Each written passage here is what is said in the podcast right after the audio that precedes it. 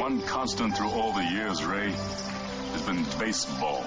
It reminds us of all that once was good. And the only church that truly feeds the soul day in, day out is the Church of Baseball. White Sox Weekly, presented by Miller Lite, the official weekly talk show covering all things White Sox baseball. The latest news and views from players, coaches, and direct from the front office. White Sox Weekly on the proud new home for Chicago White Sox baseball. WLS AM 890. Welcome into White Sox Weekly here on WLS AM 890. I'm Connor McKnight, and we've got you for the rest of the afternoon, or at least leading up to the White Sox pregame show. That'll start in about two hours, 5:35. White Sox and Royals yet again this afternoon here at U.S. Cellular Field. Good start to the series. White Sox took the game seven to two last night against the Royals. Put up a couple of runs all across the uh, all across the game. Two in the third, two in the fifth two in the eighth en route to a win. Carlos Rodon has been pitching real well of late. He got the win last night, one game shy of 500 record wise, and the ERA down to 3.8 on the season. We'll get into all kinds of things throughout the course of this afternoon, and you're able to uh, program the show a little bit if you like. 312 591 8900. It's the phone number here on White Sox Weekly. You are, as always, welcome to chime in and talk about what you'd like to talk about concerning your Chicago White Sox.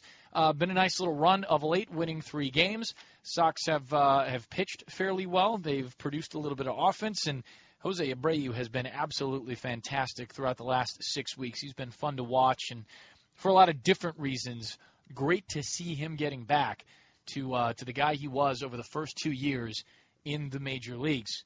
Uh, we'll also um, let you know what we got going on here on the show this afternoon. Oh, we gave you the phone number 312 591 8900. 312 591 8900 is the phone number here on the show. You can also hit us up on Twitter. That's at C1McKnight. At C1 McKnight is the Twitter handle. As always, you tweeted us, and we'll get it here on the show. Uh, White Sox have a couple of cool things going on at the ballpark here in the next week or so. Bark at the Park is coming up, so we'll talk to Sheena Quinn. She's in charge of all sorts of promotions and marketing and stuff here at here for the White Sox.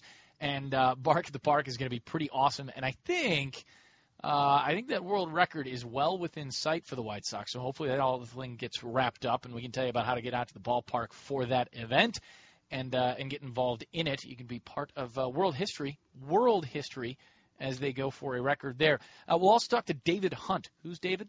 He runs uh, Hunt Auctions, and the White Sox and he and his organization and the Minnie Minoso, the the family of Minnie Minoso, has gotten involved in what's going to be a very very cool event on the 17th of September. A bunch of things from Minnie's personal collection are going to be available for auction here at the park, and you could come out and see the stuff uh, next week during the Indians series, this this coming week, I should say. Uh, during the Indians series, you can come out and see it. You can come out and check out what's uh, what's going on, what's going to be here for you. The invitation is open, and the auction is the 17th of September. We'll get you all the details on that coming up a little bit later on White Sox Weekly too. But it is gonna it is gonna be some pretty cool stuff out here. Some gold gloves, an AL cha- championship ring. Should be really cool uh, to see that part of those pieces rather of of history of White Sox history of baseball history.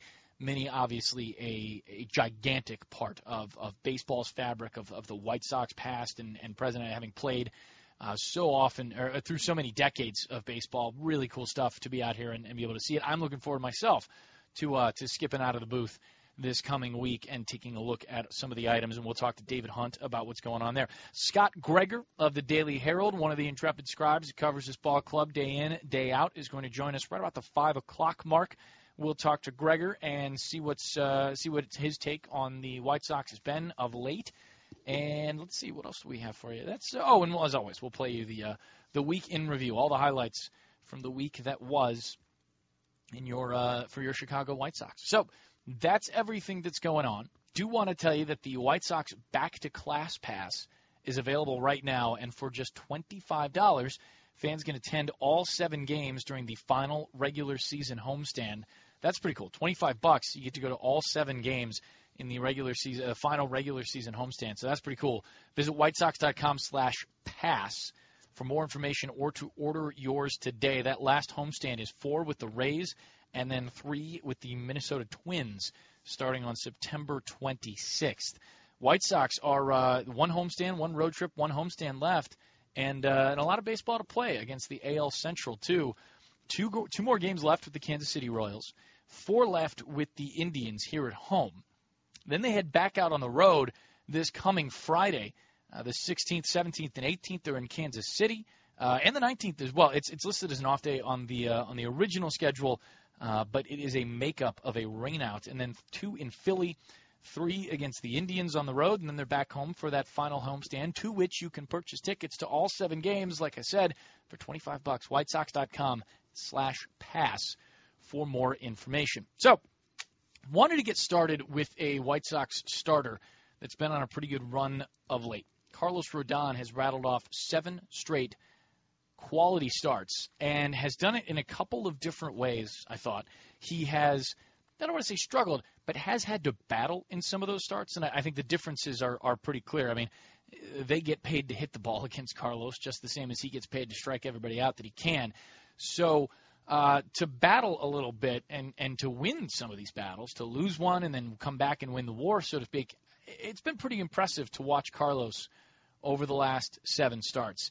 And I think it's maybe even more so because – you know, as the the Sox are where they are, uh, nine games, I'm sorry, 14 games back in the division and nine games back in the AL wild card, you start to look at some of the pieces and and how they're growing. Some of those pieces that are absolutely most definitely here for the foreseeable future, and how those things are are growing, are succeeding and moving up maybe in tiers here at the major league level. Carlos is absolutely one of those guys who who fits that description. Uh, whether it's because of the stuff that he's got on on a start to start basis, whether it's because of his uh, that kind of competitive fire that he's got. I mean, you saw him, and if you missed the game last night, he struck out pa- Paulo Orlando for his ninth strikeout of the night last night. That's a season high, nine strikeouts for Carlos, and he was absolutely jacked up after getting that strikeout, and he should have been. Bases were loaded, huge point in that ball game. White Sox were leading five to two at the time, so the Royals had a chance to, you know, go ahead with a grand slam, tie it with a double. Uh, big point in that ball game, and he is up to uh, 115 pitches before striking out Orlando for the 116th pitch of the night. So, you know, a, a big moment for him, and nice to see the big guy get fired up. Nice to see him succeed in a battle where Robin was, and he talked a little bit about this after the game. You know, you you want to give him that extra challenge. You want to make sure that he's able to to face that kind of I mean adversity is such an overused term nowadays, but you want to be able to make sure that he can face that kind of a challenge and rise to it or fail at it and learn from it. That's kind of where this uh, that's kind of where Carlos that's kind of where this this uh, this last month of the season affords you opportunities is allowing those guys to see those challenges, rise to them, or if they do fail from them, fail in them rather, make sure you learn from it. Um, now, of course, you don't want to do that with if the pitch count. Let's say if Rodon's up to 120 or something like that, his, his career high number of pitches 122, and you want to make sure that he's feeling good and out there with everything he needs to be successful in that situation, in that in that at bat. And I think the White Sox were pretty in the clear uh, as far as that at bat was concerned. I don't think you know. Let's say he walks him or or something would happen. Orlando gets on. I, I think you know, Carlos is obviously done for the night and, and lesson learned, hopefully. Uh, but he gets the strikeout, goes back into the dugout with this huge pile of success, you know, that he gets to drag off the field with him and hold on to that for another four days before he makes his next start. So it, it's been fun to watch him. And I think, you know, for, for other reasons too, not just because uh, the pitching has been of a quality nature the last couple of times out, though that has been fun uh, but because of the way the first half of the season went for Carlos, you know, ups and downs of, of pretty big swings with pretty big swings in them. Um, you had, you know, a start where he's struggling to even get one out against the Angels in that first inning, and and boy, you looked at that one and thought, wow, where did the Carlos that started against the? Uh, I mean, his first start of the year was, I mean, for a long stretch, maybe his best. He went uh, he went seven, he struck out six, got himself uh, a loss against the Oakland A's, but that was a two to one ball game in which he pitched well enough to get a win. So, you know, with those ups and downs, with a stint on the disabled list, you know, a lot of guys could have could have kind of folded like a like a cheap card table, but instead Rodon has has really sturdied up his second half of the season, and, and a lot like last year too. For I think it was the last eight starts of the year. I'll double check this, but the last eight starts of the year, he got paired up with Tyler Flowers, and things seem to for Carlos bloom a little bit. That's a bad pun. I guess they all are. But things seem to bloom a little bit with Flowers behind the plate, and now I, you know I don't have a pun for Omar Narvaez only because I uh, don't have one for you, but I guess Omar has has really kind of had the same settling presence for Carlos, calling more changeups, you know, being a little bit steadier back there behind the plate, and being able to uh, force Carlos to trust that fastball and know that he can get outs with it, know that he can get um, some swings and misses on it too. So many guys look at that fastball as the pitch that, and I'm not saying Carlos did or, or didn't think this coming in, but so many guys look at that fastball as a pitch that just sets up everything else in my repertoire. That just is the thing that keeps guys honest. Uh, and from there, I get you know outs, I get strikeouts, I get ground balls with other stuff that I'm throwing. For Carlos, that'd be obviously the slider that he has. It's it's absolutely filthy, or the changeup. Rodon, I think at times, and, and especially when he's able to locate it, he's able to get swings and misses with that. He's able to get punch outs and bad contact on that fastball because it does have some some okay run and some pretty good velocity threw 99 last night on his second to last pitch, trying to get Orlando, and then a 93 mile an hour slider to finish him off.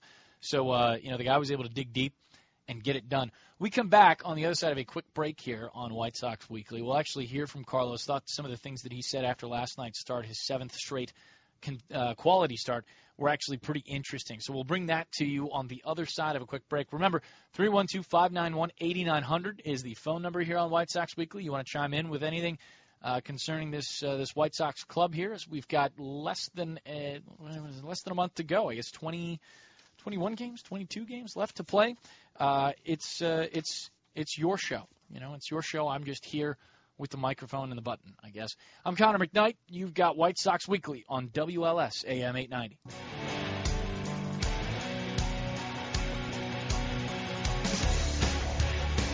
Welcome back to White Sox Weekly here on WLS AM 890. I'm Connor McKnight. We've got the White Sox and Royals this evening here at U.S. Cellular Field, though this afternoon belongs to you and me here on White Sox Weekly. 312-591-8900 is the phone number. If you're, uh, if you're, if you just, let's say, for instance, that your college football team of choice is playing, uh, you know, the Sisters of the Poor or something like that. Maybe they've run up a 14 point lead in the first nine seconds of the game. It's time to talk a little baseball. It's still that Saturday. And uh, we get to talk a little baseball here on the show. 312 591 8900 is the phone number. You can hit us on Twitter too. At C1 McKnight is the Twitter handle. That's at C1 McKnight. Uh, we were talking quite a bit about Carlos Rodon because I found his last seven performances to be really interesting and fun to watch from a development standpoint and from a well, I guess from an entertainment standpoint too. He's been fun for a couple of different reasons. I, thought the maybe of all the starts that he's had lately, of those you know last seven that we've been talking about a bit, I, I think perhaps my favorite has been it's it's one that it's one that you might not pick out yourself. It's the one where he went against the Twins uh, three starts ago now. He went seven, he gave up three earned, four in total, one coming around on an unearned error. He gave up a, or an unearned run, I should say. He gave up a three run shot to Brian Dozier. Now, Brian Dozier has gone on to hit another 49 home runs in the last two weeks, seemingly. I mean, the guy has been absolutely fantastic. He hit a bunch of home runs against the White Sox in that series. All of them, it looked like, off high fastballs. And that's exactly what Rodon threw him a high fastball, up and away, up and out a little bit, not out of the zone, but up and out a little. He got his hands extended, arms extended, 95 miles an hour, and he absolutely drove this thing out of there. Just a mammoth shot. Well, what Rodon did is is settle back in and pitched some quality innings afterward. And and I think, you know, you're going to have outings like that where um, guys are going to get you. There are power hitters in this league that will absolutely punish your tiniest of mistakes. And you got to be able to pitch and know that. And you got to be able to pitch after you've made that mistake, after those guys have, have taken you out, because it's it's going to happen. You're not going to be able to stop that. You're not You're not everybody is uh, is Clayton Kershaw and Chris Sale, and even those guys get taken out of the yard every now and again. Kershaw, by the way, coming back for the Dodgers just the other night, threw a couple of innings against the uh, the Miami Marlins. Um, should be an interesting. There are a lot of good wild card races. There are a lot of good. Not that the Dodgers are specifically in a wild card race, but the Marlins sure are, and these Royals are too. The, the team the White Sox been battling. Despite the loss last night for the Royals side of things, uh, they were able to keep a four-game distance between themselves and a wild card spot. So uh, that that did not move at all for them. They entered today four games out, while the White Sox are eight. Crazier things have happened. I mean, we remember that that Rockies run back in 2000. What was that? 2007 was the yeah 2007 is when they made their run and won something like 22 of 23 or 21 of 22 of their last ball games to get into the playoffs and then just absolutely cruise through until they met the Red Sox and were uh, swept in the World Series. But you know we've seen crazier things. It's entirely possible that the White Sox could make some noise here. And with the way Carlos has been pitching, with the way Chris Sale has been pitching, with the way Jose Quintana has been pitching, I, I wouldn't be surprised at all if they're one of the more entertaining uh, ball clubs that are uh, you know like a dark horse kind of thing. It could be a little entertaining. The odds of of making it, sure, they're, they're high, they're tough, and this ball club knows it. Um, but I've been impressed with, and in talking with a couple of players this afternoon uh, just kind of you know confidentially and just kind of you know figuring out uh, where guys' heads are at and whatnot. This it's a team that wants to go play baseball. It's a team that wants to go win some ball games. And I think you heard Robin Ventura say it, or at least you, if you heard the pregame show yesterday, or if you caught uh, caught some of Robin's comments from the different places you can find them. He was asked, you know, if the role of spoiler does anything extra for you at this time of year, does anything extra for him at this time of year. And I, I won't say that Robin scoffed at it necessarily, but you know, just kind of maybe he did. You know what? Maybe he did scoff at it a little bit. No, I'm here to win ball games. That's what he said. I'm here to we want to win these ball games because we're playing these ball games. We're out here to win a game. Uh, and I and I appreciate that. I appreciate the professional approach that that entails, that, that kind of encompasses, and I and I, I appreciate watching the last handful of days. It's been some good baseball. 312-591-8900 is the phone number here on White Sox Weekly, and I should tell you that Sox fans, you can celebrate your culture with Hispanic Heritage Night on September 30th. That's presented by Miller Lite. There will be Latin music and dancing, special activities for kids, an on-field parade, and a post-game fireworks show. It's not just a good time; it's Miller time. Miller Lite, the official beer of your Chicago White Sox. Tickets uh, for Hispanic Heritage Night Again, that's on the 30th of September. Tickets start as low as $10 to purchase. Visit whitesox.com slash NHH. It's a little tricky. whitesox.com slash NHH is the website that you can head to or the uh, URL you can punch in to go grab yourself some tickets for Hispanic Heritage Night. So, uh, in all this talking about Carlos Rodon, I almost forgot we've got a little uh, sound from Carlos after last night's ball game. He recorded a season high nine strikeouts. His career high is 11. He got that against the Angels last year. I was looking through that box score because not immediately that game didn't jump out in my mind when I was looking through. Okay, what are his career highs? Uh, he struck out every single Angel in that lineup at least once. He punched out Trout and Pujols twice. Did so on 107 pitches and went seven innings. Maybe uh, checking the game scores, that was the highest game score that Carlos Rodon has recorded in his two year, well, you know, uh, two seasons as a big leaguer. The Bill James game score. Uh, you start with 50 points and you add points and subtract points based on things allowed and things accomplished. Last night's game score against the Royals, just uh, to compare things against it. I don't. I'm not saying that this is exactly an end-all, be-all uh, appraisal of a guy's start, but it's a good place to start uh, and, and, talk about the differences between them. Uh, last night's game score a 61 looking briefly through this year's starts for Carlos, his six and two thirds with four strikeouts, three hits, one walk to the Phillies back on the 23rd of August is his highest game score this year. That clocked in at 71.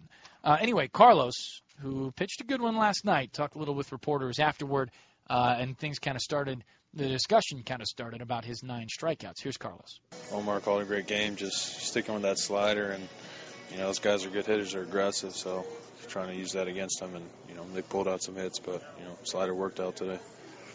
What got you through that spot in the sixth inning? And Orlando fouled off, I think, four in a row. Um, what was that pitch? just it was a slider down and in, and you know Omar once again made the call as soon as he came out. Uh, knew what we wanted to go with, and just trust it. It worked out. When you get a when you get a pitch that's working that well all night, I mean, what's that like just in your mind? Uh, it's nice. I mean, you can go at it, you know, mostly the whole night, and um, just you know, thankful to have Omar back there, you know, calling a great game. Robin talks about having confidence in you, keeping you in that situation. What, how gratifying is it to? Yeah, that's huge. Uh, it's just you know helps me build my confidence as well, and I'm glad he trusted me to to get that last guy out. And you know, I always, no matter how many pitches there are, I always want to be that get that last out for for the team. This role that you've been on lately, I mean, what is this just part of your the learning process in the major leagues? You, you know, you kind of built up to, to where you are now, or is there anything that's different? Um, just a lot more consistent. Um, luckily, lucky to have uh, Coop and uh, Figgy down in the pen to help me out. You know, when we throw sides on a, you know, day three or whenever we do. You know, and just working, working every day, and you know, thankful for those guys as well. You know, they've made me better, and it's a great organization to be a part of. Such a quiet guy with us, but we see you on the field, emotional. Have you always been that way? And, and Yeah, you know, it's it's it's different in, in between the lines. Uh, you know, that's when you you got to show up and, and be the be the mad dog and just go after guys. And you know, that's what I expect out of every one of my teammates. Um, you know, once we step in between those lines, it's everything we got. I don't care who's out there. Can you talk about the uh, maybe the, the, the chemistry you, you have with Narvaez, uh, with Omar back there? Uh, Omar, I first threw to Omar my first year pro ball uh, when I got moved up to high A, and you know, got comfortable with him there. Um, you know, other than being a great baseball player, man, he's a he's a great person. You know, outside the field, and um, you know, it's it's a blessing to have him back there. Yeah, Omar Narvaez has been a uh, very well received guy in the White Sox clubhouse, and cool to hear that uh, Rodon has worked with him before when he got moved up in the minors last season. And I think, uh, I'm not sure about this, but you got to be, what was it? You got to be the mad dog? Time to be the mad. That could end up on a on a T-shirt. I think at some point, maybe maybe you got to make Carlos a, a be the mad dog T-shirt, send it to him, uh, or you could just send it to WLS and then we'll wear it around, and Carlos will probably get jealous, and that's how that's how these things happen. I promise. When we come back here on White Sox Weekly, four o'clock, we'll uh, we'll hit the news. Sheena Quinn. Uh, White Sox Director of Marketing and Promotions and Dog Day. I'm just officially making her, or giving her that title too. Bark at the Park coming up in a little bit, and a world record is uh, about to happen, hopefully going to happen here at U.S. Cellular Field. She's got the details and the particulars. A cool, fun thing that you can be a part of here at the ballpark. I believe it's uh, next Tuesday. We'll talk about that coming up next. I'm Connor McKnight. You got White Sox Weekly on WLS AM 890.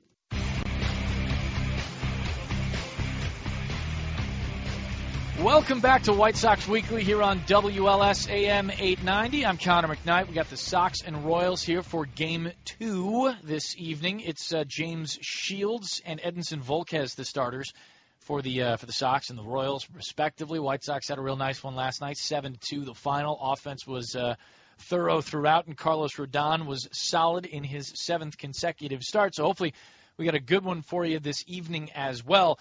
White Sox Weekly goes until uh, 5:35, so plenty of time for you to get involved. 312-591-8900. And if you want to join us out here at the ballpark, there's a couple of good days coming up to do so. In fact, when the White Sox face the Rays, the Tampa Bay Rays, on Thursday, September 29th at 7:10, the first 10,000 fans to enter U.S. Cellular Field will receive a White Sox Performance T-shirt. For tickets, you can visit whitesox.com/thursdays. That's coming up on the 29th of September. But this coming Tuesday, and this is where our next guest fits in perfectly. This coming Tuesday, which, and Sheena, now I have to, I'm useless without a calendar in front of me. I can't match a, a day with a date. Uh, the 13th of September, it's Bark at the Park night here at US Cellular Field, and we're joined by Sheena Quinn, who is the Director of Public Relations for the White Sox, uh, going for a world record here at the park. Yep, it's been tried before, but we're going to try and set the record here uh, Tuesday. It'll take a thousand dogs for the title of most dogs at a sporting event. So why do we know why it's a thousand? Like why do we have to start? So, from what we understand, working with the Guinness World Record folks, they have a judging committee in order to set a new title. They have to have a thousand dogs compliant to set the title officially, and that's just the magic number. So, so you have the officials out here from Guinness Book. You've got what, what are they? I'm, I'm sure there's something like It's- some sort of title that yes, these guys bring with them. he is an adjudicator. Of course, he is. And he comes with an official jacket. He will be here to make sure everything is in order and that we are doing it all correctly. And then there's a, a whole lot of rules and, and things and guidelines that we have to follow to make sure that we are setting it correctly. So, have you guys had to, like in the PR department, have you guys had to learn the actual rules and processes that Guinness Book goes through? Uh, it's been very much a team effort from the front office staff side. I got to give a big shout out to Beth Grabowski in the marketing department who poured over the 10 page document that we got and has been working with them all the time to make sure that we're going to do it correctly. So we have we we've got big expectations for the number of uh, of four-legged animals out here at the ballpark, right? I mean, Yes. these, we we feel good about our ability to set a record here. We feel good. We're sold out on dog tickets. Awesome. There's still, I mean, definitely come out to the ballpark. Make sure that you want to be here to see us set the record, right? Because I've been told we're hoping for 13,000 dogs here at the park. I, I feel like getting told wrong, but it, it's 1,300 Okay. dog tickets. That would make more yes, sense. Yes, yes, and I think I, I think I was the one that told you 13,000, but that would It's be a entirely whole lot possible. of dogs. no, 1,300, a 1,000 a set the the Guinness World Record. So, and as part of that, they have to be a a thousand dogs that enter the ballpark have to be in the sections that are designated for 10 consecutive minutes. So, we'll start that clock at the top of the third. And all the dogs have to be in their seats with their humans. so what? All right, a couple of questions. Does a dog a dog doesn't have to be in a literal seat? the dog has to be in their section. Okay. So each dog gets uh, a dog ticket, right? And it's got a section number. And the human, the owners, the you know parents, dog parents out there also come along, and they have to be in their assigned rows and seats. So they have to be in their top of the third. We'll do a group photo. It's gonna be it's gonna be so fun. It is. Yeah. It's going to be awesome. And the adjudicator from a Guinness World Record will be out here to make sure everybody's in their seats for the 10 consecutive minutes. And we'll take the photo and set the record. so a couple of home. questions about Bark of the Park Night. Obviously, the White Sox have done this for a little while now. Yeah, I think the first time that we did it was in 1996, and I believe we were the first organization to actually Really? do Bark at the Park. And we've sold out like ever since. It's just been like a fan favorite. You would think that would be such a. I mean, you, you say it and you say it out loud, and then you think about, oh, that's great, and then you think about some of the logistics, and you go, my God, how is anyone going to get this done? But really, it, it, it goes off without a hitch every season. I mean, there's a lot of planning, I imagine, a lot of contingencies for the dogs because Guest they don't know they're at the ball game. Oh my gosh, our guest services department tickets, they're so great. Our tickets folks have been Mary Weiss has been driving this. Right. Like for years, for decades and they got all the logistics covered. They got comfort stations, fire hydrants for for the pets, lots of poop busters. Sure, you got to have those. Yeah. you got to have those. Yeah, because it'll start with a parade on the warning track, you know, when the gates open. Right. So there will be 200 dogs on the field parading around, which is great. So hence the poop busters. Well, yeah, yeah, I mean, you got to look out for that kind of thing. Yeah, of course. Dog's going to do what a dog's going to do. Uh, talk with Sheena Quinn here, the director of public relations for the White Sox here on White Sox Weekly. Bark of the Park Night comes up on Tuesday, the 13th. 13th of September. So a couple days from now, it'll be against the Cleveland Indians, who I'm sure are intimidated by dogs. so it's, we've got a real, a tangible on-field advantage coming.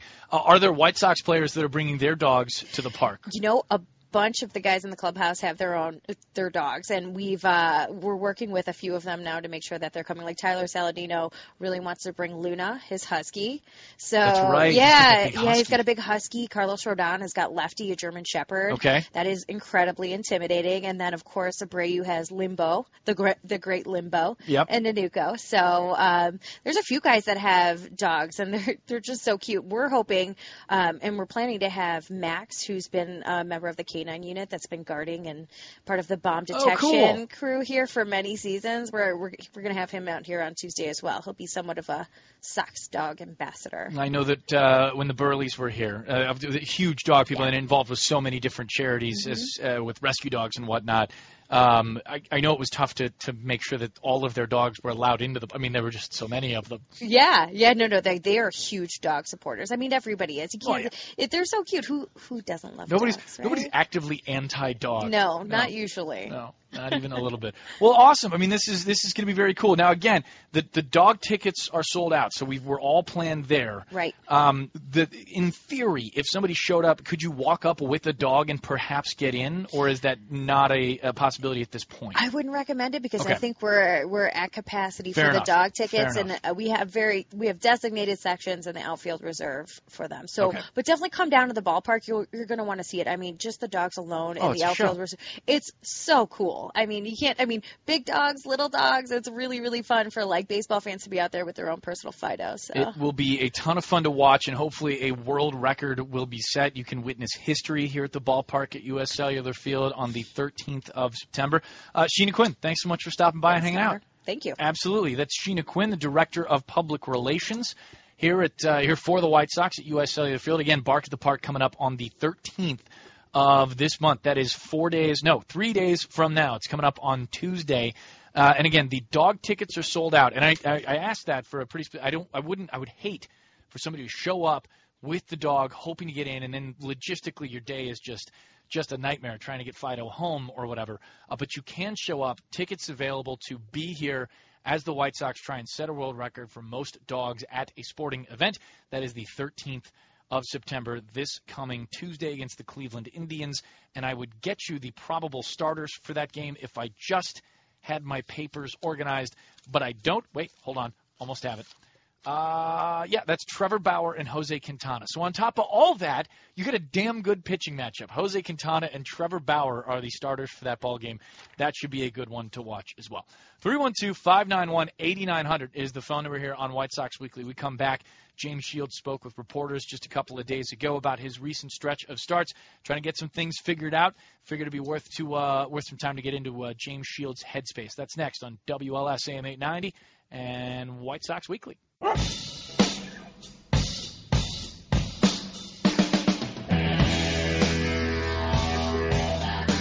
Welcome back to White Sox Weekly here on WLS AM 890. I'm Connor McKnight. We got you up until the start of the pregame show. That's at 5:35 this evening. It'll be the White Sox and Royals, game two of a three-game set. A game the Royals would dearly like to have. Uh, White Sox took one 7-2 last night and are able to make this hill a little tougher for the Royals to climb with a uh, with a series win. Certainly, you take three out of um, three out of the series, and, and boy, that things start to look a little different for you. Uh, Royals taking BP right now. I believe that is Eric Hosmer. No, it's not Hosmer. It's a right-hander. Okay, maybe that's Sal Perez in the cage right now. Should be interesting to see whether Sal Perez is in the lineup, and I, I think the Royals. Uh, have yet to release a lineup. Yeah, currently they are without a lineup yet. Sal Perez was hit in the, the wrist area by a pitch back on Tuesday. He sat Wednesday, Wednesday's game. The Royals had the off day on Thursday, and he sat out last night against the White Sox. Drew Butera uh, back behind the plate for the Royals. Yesterday, he hit uh, he hit one good ball, uh, just foul, a mammoth shot down the left field line. It was it was fouled by a pretty decent piece, but uh, but one you had to look at twice just to make sure. Uh, other than that, he was 0 for 3 with a walk. That walk coming in the sixth inning. I believe it was the yeah it was it was the same at bat in which he yanked one down toward the pole, uh, but ended up going foul. Uh, White Sox were able to wriggle out of well Rodon was able to work himself out of a bases loaded jam in that inning, and uh, Drew Butera was one of the Royals base runners that uh, were last evening. You can follow White Sox baseball live with the MLB.com at Bat app. You stay up to the moment at any moment with game day, live game video highlights, StatCast news, and more. Download MLB.com at Bat, the number one app for live baseball on your phone and or your tablet. Theoretically, you could do both and watch two different games on those different devices if you wanted to. So James Shields has had an interesting season, to say the least, for the White Sox. There have been uh, some quality ups. There have been some rough downs, and it, it seems as though things just kind of vacillate back and forth with James. And although, while there was a, a, a stretch of seven starts, 47 innings, 47 innings of a 2-1 ERA, uh, where where just the peripherals weren't exactly fantastic, but certainly it looked as though James was getting back to the things that made him James Shields in years past. Uh, looking to get back into that groove again as he goes against the Royals this afternoon. This was a, a day or two ago. James talked with a few reporters, including our own Rachel Brady. So we figured we'd bring you this, as James is the scheduled starter this afternoon or this evening, I should say, against the uh, for the White Sox against the Royals. Here he is, James Shields. Uh, I haven't formally talked to Robin at all today yet, but uh, you know, um, we got checked out by the doc yesterday, and it's been feeling pretty good uh, the last day and a half. So, um, as of right now, I think I'm on schedule to pitch on Saturday. So. The, the mental toughness that you uh, displayed throughout throughout your career does that help you get through this this up and down season? Uh, yeah, yeah, I think uh, I think uh, I've been through a lot worse than, than this in my career. So, um, but yeah, I mean, it's it's just a little minor setback, but no big deal. I feel pretty good right now. So, um, you know, hopefully today goes well and tomorrow goes well, and we'll move on and pitch Saturday. Was it more of a tightness or soreness to kind of grab it on? I know you described it a little bit after you pitched on Saturday, but how would you describe it? Uh, yeah, I mean, it was it was grabbing on me pretty good.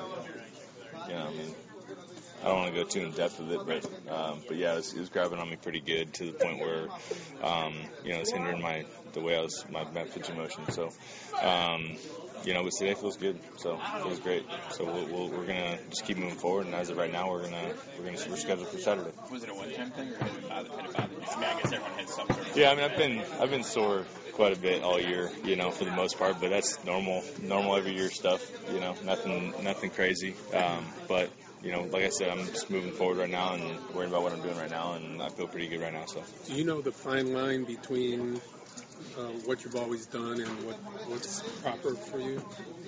Meaning- as pitching or not pitching. Uh, well, I mean, knock on wood, all things considered, I haven't missed a start in my career, so uh, I don't really plan on it either. So it's uh, it's kind of one of those things where I'm, I'm pretty sure I'll be out there on Saturday. So. Normally, are you a guy at this point that would throw a bullpen session um, in between starts? Uh, yeah, I mean, I'll probably throw a bullpen session tomorrow. Yeah, just to, just to see how it feels. Um, you know, normally in September, it just kind of you listen to your body, um, whether or not you throw bullpens or not. Um, you know, but as you know, due to Saturday's game, um, we're going to probably test it out tomorrow. I feel like it's important. There were a couple good ones going into the offseason. I think so. I think so. Yeah. Uh, not necessarily from my mindset. I think I'm, as far as my mind goes, it's good. It's just frustrating season, man. I mean, it's it's been a really frustrating season for me. Um, you know, this this definitely wasn't me this season so far, and and uh, hopefully we can finish these last couple strong and go in the off season, um, get a good off season workout program. You I guess you changed it a little bit, but I mean, you started off decently with San Diego, and then kind of had that bump and just never. It's been a crazy year, man. It's been a crazy year. A lot of uh, a lot, a lot of things been going on. Um, you know, obviously I got traded. Uh, you know, uh, you know, things that happened in San Diego uh, that weren't really under my control. Um, and coming here to a new team and probably, probably right out the gates trying to do too much, um, and then settling in and then not doing so well. So, um, you know, I had I had a similar season, not as bad of a season, but similar season in 2010, and uh, you know, the next year I. I uh, did really, really well. So, um, you know, that's what my goal is. I feel like you're taking the same stuff onto the mound uh, you have for the most part. Uh, I feel I feel like it. You know, I mean, um, you know, some years you, you just have you have a really good feel for the baseball, and some years you don't. You know, and uh, unfortunately this year, uh, you know, I haven't really felt it as much as I wanted to. So. You know, I, I'm gonna. I've been a bulldog my whole entire career, so I'm gonna, I'm gonna go ahead and uh, assess things this off season and uh, hopefully try to finish strong this season. What has been your Chicago experience like? Uh, Great, great food. and- Great food, man. That's it, man. good, good food and uh, good people. So Organization. yeah, organization's teammates. great. Yeah, I mean, um, you know, I love it here. Uh, you know, I think uh, if there's any city that that my wife wanted me to go to, it was Chicago for sure. So, um, but no, I mean, I love the city, love the food here, and, and the organization's been great. So, hopefully, um, you know. Hopefully the, the fans will stick with me a little bit and uh, believe in me, and, and, and we'll try to get better and better next year. That's White Sox starter James Shields talking about his uh, his rough stretch of late and trying to get back to it. Good to know that he's he's feeling healthy. He's had a little uh, little bit of back issue, I guess, flare up here and there, but feeling healthy. And to James' credit, uh, he has stood in front of that locker every single time that he's gone out there, whether it good or whether it bad. And there are guys, and, and, and even on days where he's not, th- where he hasn't pitched, he's there and he's he's available to people and he's ready to talk about things. I, I give him a lot of credit for that. That is not an easy thing to do. uh, given the guy he's been in this league, given the, the stretches he's been on, the good ones and the bad ones. Uh, and it has been uh, it's been pretty impressive to talk to him, um, given given the struggles, given the ups and given the downs. So hopefully James is able to get onto a little bit of a track here in the last what probably four starts or so, maybe maybe four starts, depending on you know because the White Sox do have the ability to to lengthen that rotation out by one. Uh, should they want to go to Anthony Ranaudo at one point during the um, during the last couple of weeks of the season, you know, with Miguel Gonzalez coming back in, you can go and and give a spot start to somebody if you so choose. Ronaldo would be the most likely cho- choice, though he's back into the bullpen now. Uh, he's the most recent uh, bullpen arm that has started. Uh, with the White Sox not calling up Carson Fulmer, knocks out the possibility of him obviously getting a start, but uh, the option is still there for Ranaudo, so that gives uh, Shields probably this one and maybe two, maybe maybe three more uh, this season, and hopefully can get on a nice little run here, build a little confidence heading into the off season, as he talked about, come back for 2017 already and raring to go. Speaking of, we've got the uh, White Sox pregame show coming up in about an hour. Sox and Royals here at U.S. Cellular Field. Royals are down on the field taking a little BP right now. Sox have already done so. Uh, we are, when we come back from the 4:30 news here, going to talk to David Hunt, Hunt Auctions. White Sox have a cool thing going on here at the ballpark this coming week, the 14th and 15th. You can come out and check out the collection of uh, auctionable stuff. Uh, the auction going on the 17th, and it will comprise, or will be comprised of some things from Minnie Minoso's private collection, personal stuff, and uh, you know stuff like gold gloves, stuff like an AL championship ring, and proceeds for all these auction items uh, will benefit the White Sox charities as well. So it's going to a great cause. And we'll tell you more about it when we talk with David Hunt, who's uh, in charge of and helping run the whole shebang coming up this week at the ballpark. I'm Connor McKnight. You've got White Sox Weekly on WLS AM 890. Welcome back to White Sox Weekly here on WLS AM 890. I'm Connor McKnight, and it is our privilege to be joined by David Hunt, who's got a lot going on at the ballpark coming up on the week of September 17th. In fact, on September 17th, the Chicago White Sox icon Minnie Minoso will have a couple of things auctioned off at the ballpark. David, let's start here how did Hunt Auctions get involved with this? What can fans expect on the 17th out at the ballpark, and how did uh, Minnie Minoso's estate get involved in this? Yeah, it's an exciting event. I mean, we've been uh, running auctions concurrently for 25 years now with various players, teams, league entities, um, even Major League Baseball at the All Star Game. And you know, when we talked to the Minoso family uh, a bit ago, you know, it was it became evident that this was really targeted to be a celebration of Minnie's life, uh, not just an auction of items, if you will. And what he meant uh, to that franchise, I mean, arguably the most, you know, one of the most significant players in, in franchise history. So when we contacted the White Sox, and and obviously on behalf of the Minoso family, they were just incredibly gracious and almost insistent that we that we host it there because there really is no better place to do it and to be able to tie in White Sox charities to the event, both with a portion of the proceeds from the Minoso items and some White Sox charity items as well, just made it all the more better. So I'm looking through some of the uh, some of the details and some of the items they're going to be able to uh, to view and to auction on at the ballpark. I, I think that's maybe the coolest part of this. Is even if I'm a baseball history aficionado, but like gear and memorabilia isn't my thing, seeing it might be all this stuff is going to be able to be viewed on the 17th. Stuff like the 60 Minnie Minoso Gold Glove, the 57 Gold Glove, the 59 White Sox AL Championship ring, and the Minnie Minoso Mexican Baseball Hall of Fame ring. We can go see all this stuff, even if you know it's not necessarily in our budget or in the uh, in the budget for the man cave, so to speak. yeah, that's something that we actually were are really excited about. We've um, done a number of auctions over the years, live auctions, even in stadiums like Fenway Park and Citizens Bank Park as well, um, as this one will be in U.S. Cellular Field. But what we've not done until now is the is a live auction preview of all the items during the actual games themselves. So on Wednesday and Thursday during the White Sox games, we will be there having all the items for preview for anybody that just wants to come down and look. So we're encouraging fans, you know, even if you can't bid or don't want to bid on the items, that was something that the Minoso fam- family and uh, White Sox charities wanted to make this happen, to have these things available for the public to enjoy, to see, uh, and, and just take a, take part of the experience. And if you want to bid, all the more all the more better. Uh, but all the items will be out for preview those two days, and then Friday and Saturday as well. So that is the 14th and 15th against the Indians. That's just so that fans have their, their ticket plans correct. That day it's a day game by the way, Thursday against the Indians. And if you haven't put the kids in school yet, or maybe you just need to pull them out because one of the teachers has been less than fun, uh, you bring them to the ballpark and they can see some cool stuff. Auctions on the 17th.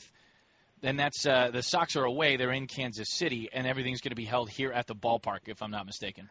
That's correct. And again, it's just when we do these types of events, we really look at this as a, as a sort of a multi-pronged, uh, you know, if you will, uh, uh, type of venue where, yes, there are items being auctioned, uh, collectors will be bidding, bidder or you know investors will be bidding. All types of people will be interested in the items themselves. However, we almost make it like a museum as well, a celebration of these players and what they meant to the teams. There's lots of other things in addition to Minnie's pieces, you know, that have been consigned right by White Sox charities from the current players. And then, you know, Jerome Holtzman, the famous Chicago sports writer, his collection's in there. A number of other things from, you know, Jim Thome and and you know lots of the great White Sox players of the 60s and 70s, even back to the 20s, back to the you know the championship teams of the Joe Jackson era. Um, so there's lots of different things just to see uh, and and and handle and be involved with. Even fans can bring down things if they want to take part in the appraisal fair, where we have experts there during the game hours and then also during the Friday and Saturday hours as well, where they can bring items down and find out what they're worth. Even if you don't want to sell things, we just tell people to educate yourself as to what you have and better preserve it to, to you know sort of pass along the history you know down to the road to the next generation. That's that's a pretty cool part. We're talking with David Hunt, who's the president of Hunt Auctions, uh, the outfit that's going to be helping display these awesome Minnie Minoso memorabilia items and auction them off as well at the ballpark on the 17th of this month. That's uh, the 17th this is Saturday. And and David, I wonder, you know, with the fan appraisal kind of thing, people can bring their own stuff. I, I always have to ask when we do interviews like this, the most obscure thing that you've seen brought in and, and have somebody want to get evaluated. And and you know, are we in like this uh, you know antique roadshow kind of thing where where you'll have something brought in and some little old lady finds it in the upstairs attic and didn't realize that it was uh, Josh Gibson's home run bat or something like that? I'll tell you, it's it, uh, all the years we've done this, we have seen, as you can imagine, the entire gamut of items come in, and many times things are not worth what people thought they were. They might have been, you know, a group of baseball cards that they thought were old and they're actually reprints, or they could have been an autograph they thought was real and it was signed by the clubhouse secretary in the 1950s, not maliciously, but just happened. And then on the flip side of that, we have quite literally had some pieces come in, whether it's a Babe Ruth game used bat, uh, a Paul Waner uniform, all kinds of great things over the years that ended up being worth, you know, literally in certain cases hundreds of thousands of dollars. So, what we sort of encourage people to do, again, is just bring down the things uh, to educate yourself. It's really not about selling them. If you don't ever want to sell them, that's perfectly fine. You know, we we want to make people enjoy these items, best educate them, and uh, almost authenticate, if you will, uh, not just appraise but authenticate them as well for folks. Uh, and you know, with the experts we'll have in town with our group, you know, that's the sort of thing that if they wanted to do it separately, it would actually cost them a lot of money. So it's just something we like to give back and do whenever we do a national event like this. We've done it for years at Major League Baseball's All-Star Game, uh, with the NFL at the Super Bowl. It's always a fun event to see what people bring down and what they might have in their closets. Awesome stuff. Uh, again, David Hunt of Hunt Auctions. They're going to be out at the ballpark the 14th and 15th this week against the Cleveland Indians. And then the 16th and 17th for the appraisal and the ability to take a look at all of these Minnie Minoso items. And again, part of the proceeds benefit the Chicago White Sox charities. And I think it's important to note and underscore maybe just one more time, David, your organization's collaboration with uh, Sharon Rice Minoso and the Minoso estate. This was kind of a, a joint collaboration trying to get this stuff out here at the ballpark to be seen and to be auctioned for, for charity's benefit. Yeah, it, it really, I can't say enough about the White Sox organization. We've been uh, very fortunate to work with a lot of different teams over the years, and and they have been extraordinarily gracious in in make you know allowing us to host this during a season, during games, which is not easy by any means logistically.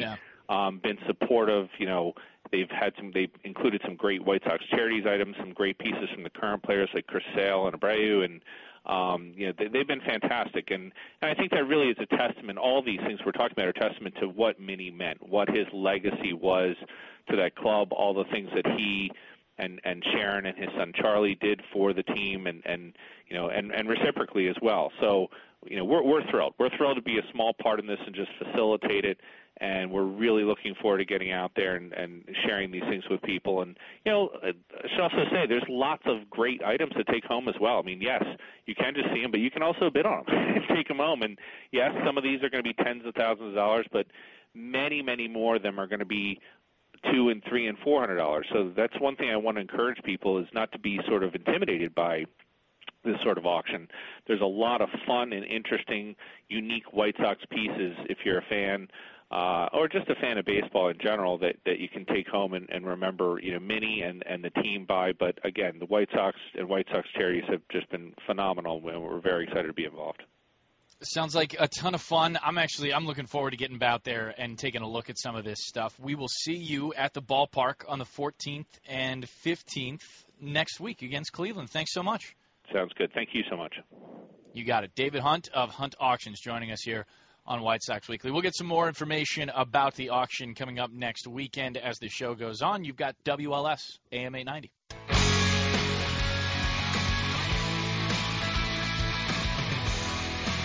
Welcome back to White Sox Weekly here on WLS AM 890. Sox and Royals coming up here in about, well, 610 is the first pitch. So uh, a little while out here at the ballpark. Pre-game show is going to start in less than an hour. 5:35 is when we'll get that rolling. Uh, you'll hear a couple of things from Robin Ventura coming up in just a few minutes here on White Sox Weekly. So some bonus information for uh, for weekly listeners. Uh, but we'll bring some of it back to you during the pregame show as well. The Royals do have a lineup out. Uh, that actually got to me right about while we were talking to David Hunt of Hunt Auctions. That's going to be a fun time out here at the ballpark. If you're if you're into the whole memorabilia thing and, and seeing you know that side or or have that side of baseball fandom and yeah, I know some people aren't you know all that into the stuff into the memorabilia, but a lot of people are, and a lot of people have you know collections of their own. I think everybody as kids did at least to some degree. Uh, if you were a baseball fan, have have kind of a card collection, and whether you were just picking them up and putting them in the spokes of your bike, or whether you were uh, putting them in the cellophane case and making sure that uh, they were stayed in mint condition all the way through uh, before mom threw them out during a move. I'm not saying I'm bitter. Uh, I'm just saying it happened, and I like bringing it up whenever I can. Uh, you you have kind of a connection to to a, a certain version or your version of baseball's past and for those who grew up, and I, I know a lot of White Sox fans did because Minnie Minoso played forever, but a lot of White Sox fans have Minnie tied to their own version of, of baseball history. And uh, you get to come out and see some pretty cool things connected to his playing time here with the club.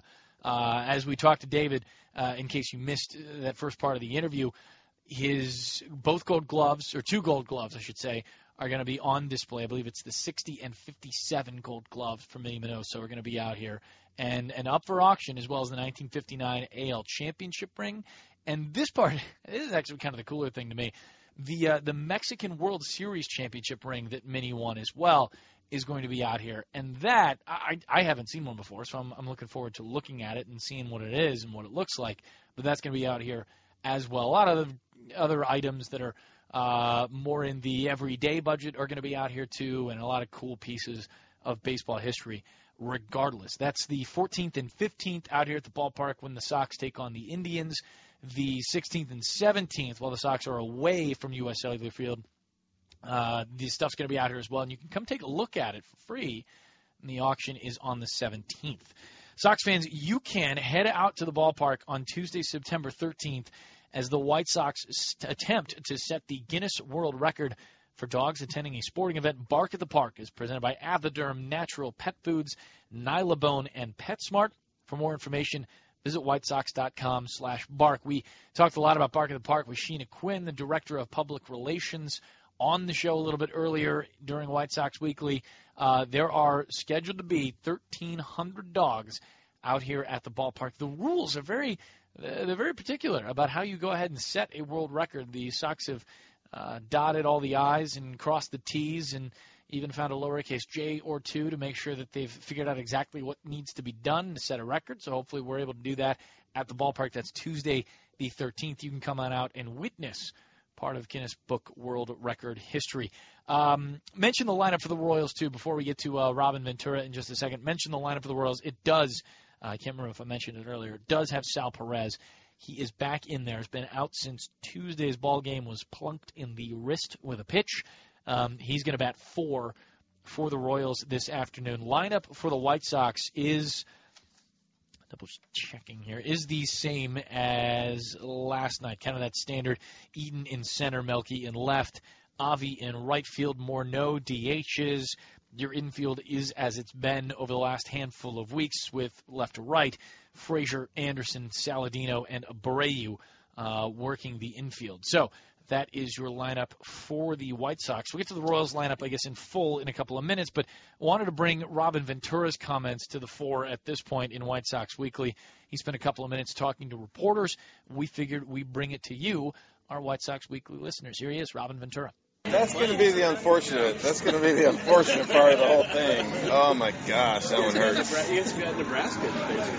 That one hurts. That one hurts. You know, I, I wanted to ask about Tyler. Um, you know, when he was coming up, I mean, uh, I know he probably told you he could play a lot of different positions, but did, did you guys already know that he could play a lot of different positions, or because he told you that you know he wanted to play basically every position in the uh, in, in the Saladino? field? Yeah. No, I I uh, I I've know, I knew his high or his college coach. I actually played with his college coach, so. Um, you know, the first year when he was with us, I ran into him somewhere, and he was telling me he can play anywhere. So then it, it really developed in spring training of us moving him around. When we got we call guys over in spring training, we need extra guys, and you know the game starts getting a little bit longer, and you can move guys in and, and put them in different positions. I know he was a shortstop, but we put him at second base or you put him uh, at third, he just handled it. You know, I think that was part of uh, the, progression of him. It wasn't that he was clamoring to move all over the place. It's just um, we we need some you know versatility, and he became a guy that could do it. You've seen him at shortstop, We've seen him at second base, third base. Where do you think he's most comfortable? comfortable? Yeah. Um, I would say, you know, shortstop's probably his most comfortable. Uh, you know, he's played it a, a, lot longer, and I think he's, he has more experience at shortstop. But uh, he's starting to look pretty comfortable at second. I mean, he's never really looked uncomfortable anywhere, but um, he's starting to look. I think just as much time as you get at a position, you get better at it, and, and he's been getting better at it at second. Brett Lawrie, is he still in Arizona? Is there nothing? Still in Arizona. Same, same. Think there's a chance he can come back this year? I, well, it's getting longer. Like, you know, I think it's become a, a long shot at this point, just because he's been out so long. He hasn't been playing. Uh, you know, at, at, this point, he would have to find some way to get some reps to, to be able to get back in there and, you know, get the timing of everything again. So it's becoming more of a long shot at this point. When he first left, when he first left the lineup, it's somewhat in his knee. I mean, there was part of it they was thinking it was his hip, and then it became his knee. So there, it, it's a little bit of everything on on that. And I don't think he's quite sure what it is, but he can feel it. And you know, he's one that's pretty in tune with what's going on um, with his body. Um, you know, I, I don't know the answer to that. Do you remember what happened? To he had come in at one point and just said he was feeling a click behind his knee, and he, he he just came over and said, I, I, I can't do this because like, he couldn't bend it and then he couldn't straighten it out. And usually that's just, uh, you know, like a meniscus or something getting underneath the, the kneecap or getting in the knee that it, it gets caught and, and he couldn't straighten it or bend it. So, um, then he went out and then it became more, they, they tried to make sure it wasn't his hip. And, you know, we're still trying to figure that out. Is this still related to the initial injury when he first left the line back there? Was that, was that hamstring? Yeah, it was uh, right after the break. I, I think that was uh, you know the first one. We tried to hold him out for about four days, thinking it would go away. He didn't feel it was necessarily that bad either, and. Uh, know, I think it was a series. We, we came back here and had a couple games with the Cubs, and then we were going over there knowing that we couldn't necessarily go in there and you know play National League rules without having a guy on the bench, and that really became the reason to put him on the DL. That, that situation is let you play in Saladino a lot more, right? Yeah, I mean, it, you know, when somebody doesn't play, it opens up for some, somebody else, and, and Sal's really been the beneficiary of that, of being able to get some regular time, regular time at a position as well. And I think he's taken advantage of it. Going to take you to recover from that? yeah. Don't drown your sorrows yet or anything. Wait till after Or maybe If I'm missing at any point during the game, Yeah, we'll know you'll why. know why. I might have had a, might have been a late response. That's Robin Ventura talking to uh, White Sox reporters here at U.S. Cellular Field just about uh, about an hour ago. We'll talk to a guy who was there, Scott Gregor, the Daily Herald, in just a little bit after the five o'clock news. The Brett Lawrie stuff is is interesting, and I think that'll be a, a point of conversation uh, with Scott when we get a chance to talk to him. It's it's been a nebulous injury to say the least for Brett, and trying to pinpoint it has been tough. Now, obviously, you know Robin's not a doctor, and I'm not asking him to say anything that's of a defining nature medically. That would be that would be dumb. Uh, but but certainly for Brett to have it kind of start the way it did and backslide the way it has too. I mean, he was into a couple of rehab games at Double A Birmingham and playing, uh, and then had to come out of those. So it's been kind of a weird last couple of months for Brett. And as as you heard Robin say, you know, it's tough at this point to find a league that'll play nine innings. I mean, the White Sox could put together, I'm I'm sure, an instructs uh, the at bats, the necessary time for him to play, and perhaps get back if if that was on the time. It was if that was on the table. If that if the injury allowed, uh, but it doesn't look like that's the case, and it kind of seems as though. Like Robin said, a long shot for Brett Lawrie to come back in the 2016 season.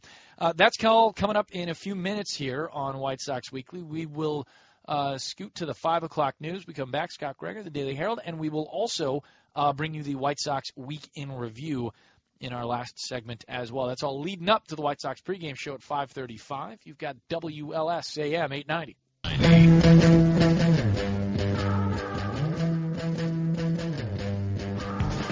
Welcome back to White Sox Weekly. Got a half an hour left on the show before we get to the pregame show. White Sox and Royals coming up this evening at U.S. Cellular Field. It's a nice one. It's got kind of that fall crisp in the air. Well, I don't know. Crisp is probably going a little too far.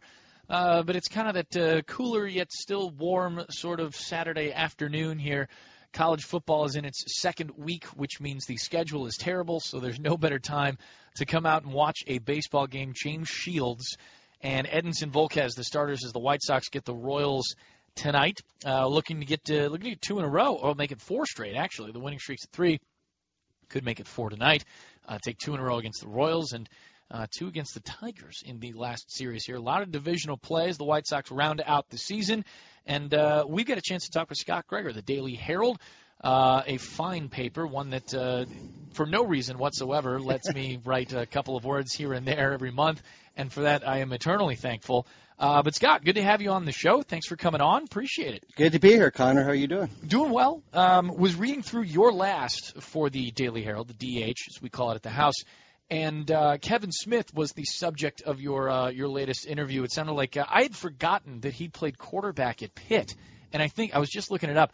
I can't. Did Pitt or uh, or Penn State edge out a win this afternoon? Was uh, was Kevan happy or sad? I think he was happy. Uh, it was like it was a shootout. Um, you know, those two schools haven't played, and you know, as a Pittsburgh native, I was kind of interested interested in that one myself. Um, but it was, you know, Pitt went way up early, and Penn State kind of came back. But I think I'm pretty sure Pitt hung on and uh, won it. So Kevan Smith should be pretty happy with that. Kevan's been an interesting guy, of course. I mean, he was going to be up in April, and the the clock was going to run for him, and and it seemed like he would have. Well, he likely would have gotten a handful of of playing time opportunity, playing opportunities with uh, with Alex Avila out the first time around, and the back seized up on him. He wasn't able to go. The uh, hour, what was it, an hour, hour and a half before his major Unreal. league debut.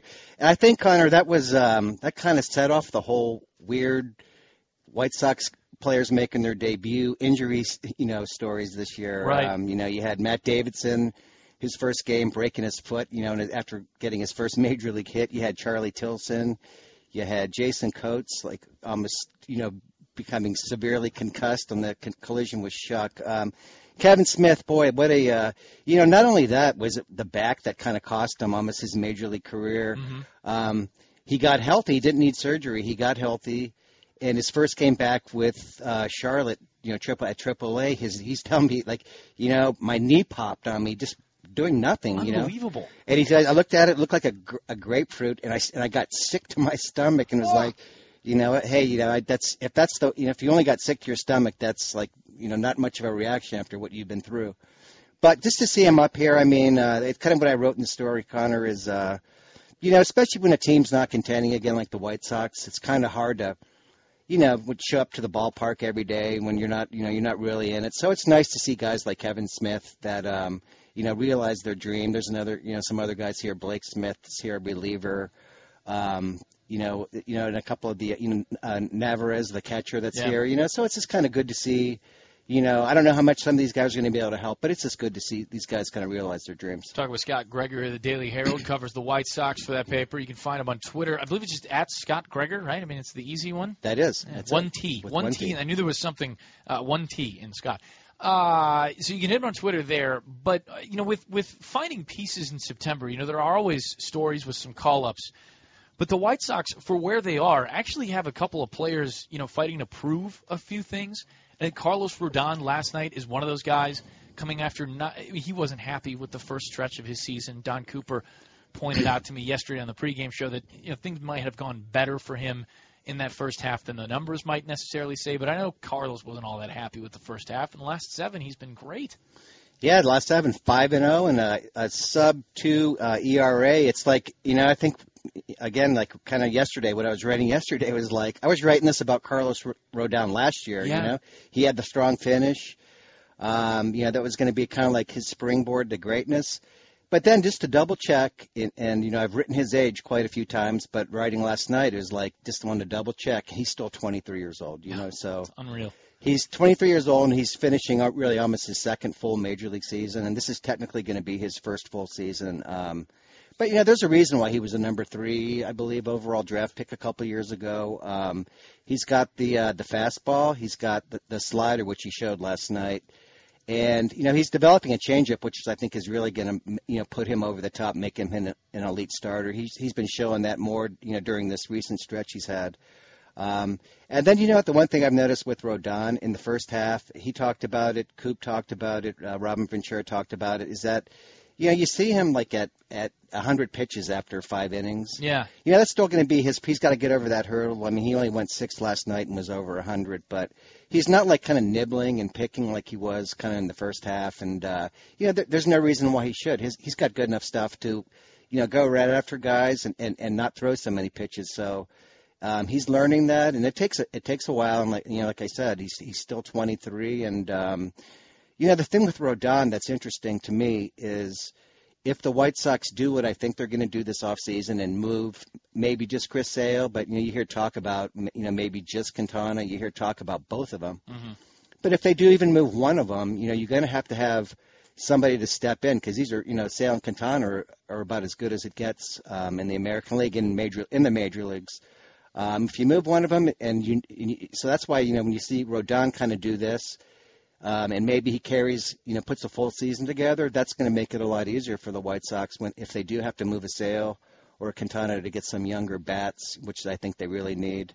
Um, you know that it's like okay, we still have Carlos Rodon, so Yeah. I think you know. Yeah, that's it's a good place to build a rotation from. You, you mentioned his ability to, uh, or or his penchant, I guess, for throwing a handful of pitches, throwing a couple extra ones. I, I see that as the next massive step in his development, but that's not one that's easily easily reached. You don't just you don't just go, okay, I'll pitch to a little more contact and get out of innings a little faster. I mean, that's that's a dangerous ride to be on. We've seen it with Chris Sale Yeah. a little bit through through this season. Right. You know, I, I think back to that start on a uh, I think it was a Saturday night against the Cleveland Indians, he got absolutely rooked because he was trying to get in the strike zone a little more, didn't have the fine control that that he typically does. Right. Yeah. So that it is tough. I think for now they're just going to tell Rodano. He had, I believe, nine strikeouts last night Yeah. in six innings. So it's like that. That's going to build his confidence. You could tell. I mean, he was fired up last night, Yeah. especially in the sixth inning. He got Yeah, out of that base off. to let jam. So I mean, the fire's there, and it's just really just a matter of experience, like figuring out. There's got to be a better balance.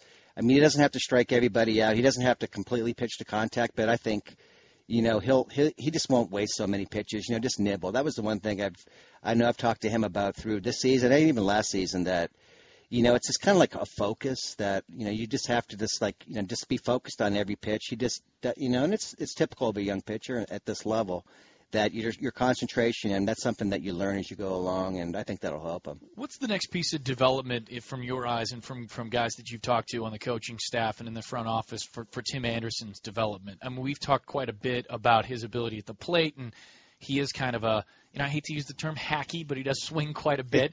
hacky is so derogatory, though. I think he's probably a level higher than that.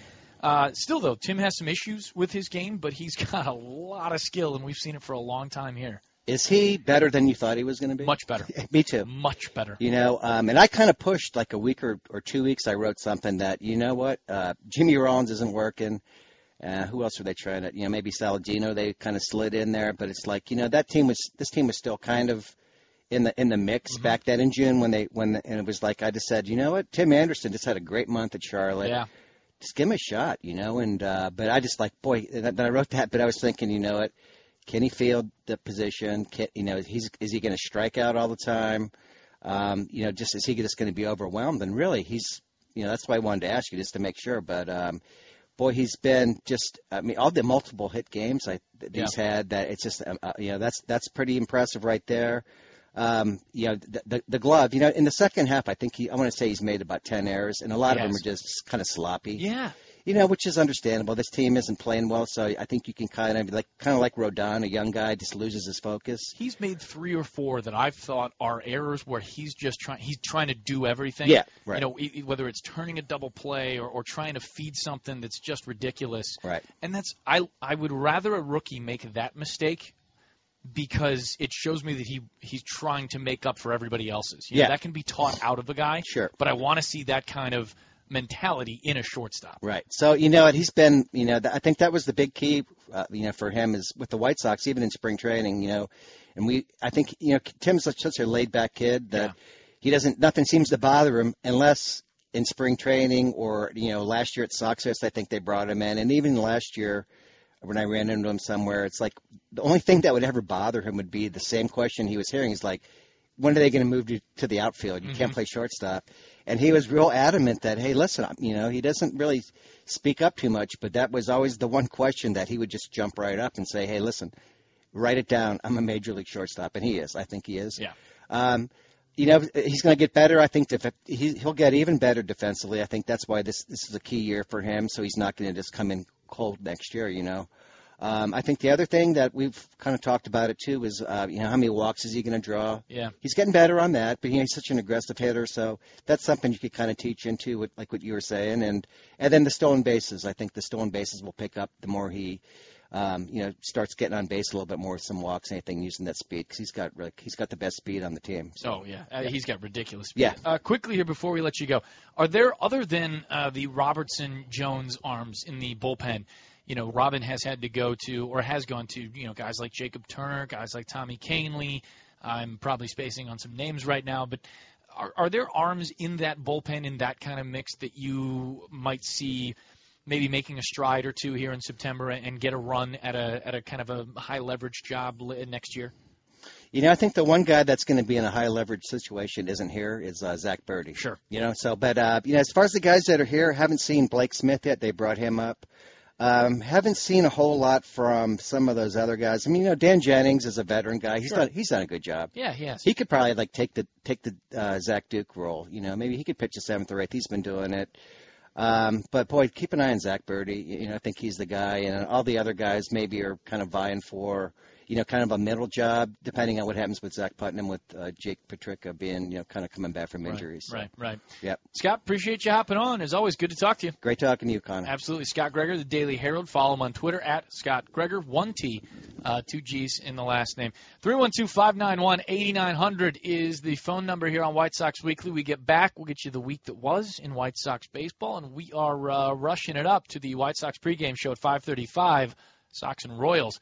Game two here at U.S. Cellular Field. I'm Connor McKnight. You've got White Sox Weekly on WLS AM 890.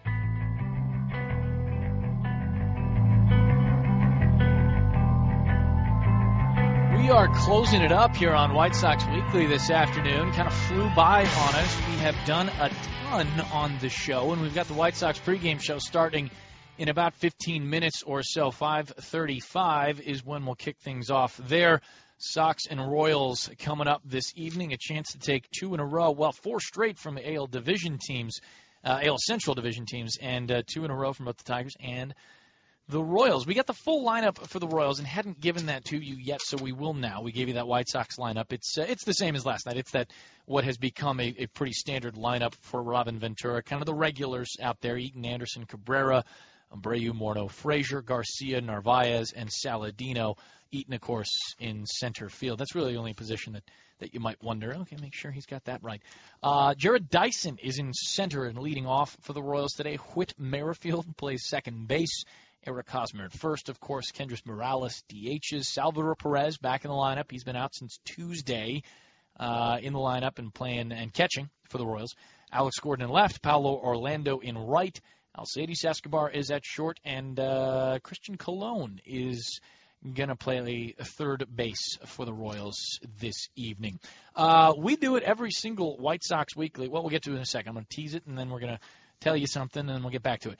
If you've ever wondered what it's like to work for a professional sports organization, you can join us for Behind the Scenes with the Sox. It's a networking event. It'll be held Tuesday, September 13th at U.S. Cellular Field. It's brought to you by White Sox Charities and the Young Professionals Council. Met a few of those guys in uh, guys and girls in that Young Professionals Council. Pretty good guys. They, you know what they're doing. Tickets include a networking panel, a game ticket, as well as food and beverages. Visit whitesox.com slash networking for more details. Time for the week in review. We do it every single White Sox weekly. We bring back some of the highlights of the week that was in White Sox baseball. 1 1 to Abreu. Swinging along one to left. This is going to go for a homer. Sox lead 3 0 here in the first inning. Games are won in the last three innings. They're also given away in the ninth. That pitch is swinging along one to left. It's going to go for a three run homer. He's got a second three run homer of the game, and the Sox indeed are within a run at 9 to 8. White Sox leading at 13 11. The pitch to Eddie Rosario, a comebacker, hit the pitcher up with it. Frazier to throw to first. Sox win! Sox win! The 0 2. A swing and a high fly ball to left. This is it well. Going back, Cabrera at the bullpen, leaps at the bullpen, and makes the catch. He took away a home run from Cameron Maybin. The pitch to Alex, a swing and a high fly ball deep left center field. The wind's got this one. He ties it up with a solo home run leading off the seventh. We're even at two. One ball, two strikes. Jones reading signs. He's bent over at the waist. Now he straightens, works from the first base side of the pitching rubber and the pitch. Struck him out swinging if they call it. They did call it. He's out on strikes. In the hole between short and third. And the throw across. Got him. Play of the game right there. Anderson, I didn't think he had a chance. He gloved it, jumped it, threw him out. Hitting room right side of the infield as Kinsler plays towards the middle of the diamond from second. Bouncing ball up the middle. Base hit. Chuck around third. He's going to score on Garcia's single. Sox get two here in the eighth and lead five to four.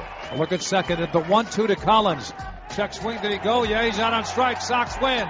Sox win. Robertson with the save. His 35th. Oh, what a game today at U.S. Cellular. Sox looking for more W's and more chances for Ed Farmer to make those final calls. Uh, David Robertson and Nate Jones both got the night off last night. Uh, though Jones did get up in the bullpen, but the White Sox offense was able to tack on a couple of runs, and Chris Beck and Dan Jennings and Tommy Kahnle were entrusted with the work out of the pen. So nice to get back-to-back days off for Robertson and Jones. You would figure that they're both available in a tight game this evening against the Royals. Uh, Family Sundays are presented by Coca Cola at U.S. Cellular Field. They feature tickets as low as $5 in the lower level and $15 in the uh, in the lower le- sorry five dollars in the upper level, fifteen dollars in the lower level. Something wasn't making sense there. Special kid focused activities throughout the ballpark all day long, plus parking's available for only ten dollars. Visit whitesox.com slash Sundays to purchase your tickets today. That is going to do it for us here on White Sox Weekly. We uh, appreciate you tuning in and texting and calling and listening. Big day for guests on the show, too. So uh, we got some thank yous to pass out there. Thanks to Sheena Quinn, the Director of Public Relations here for the White Sox. Thanks to David Hunt of Hunt Auctions. Get yourself out to that auction on the 17th here at the ballpark. Thanks to Scott Gregor of the Daily Herald, too. He stopped by the booth and we talked a little White Sox with him. That does it for us. Uh, thanks to Justin Basic and Don Kleppen for their work back at WLS Studios on the broadcast this afternoon. Keep it here. Don't change the channel. More White Sox baseball is coming up. The pregame show starts in about eight minutes here on WLS AM 890.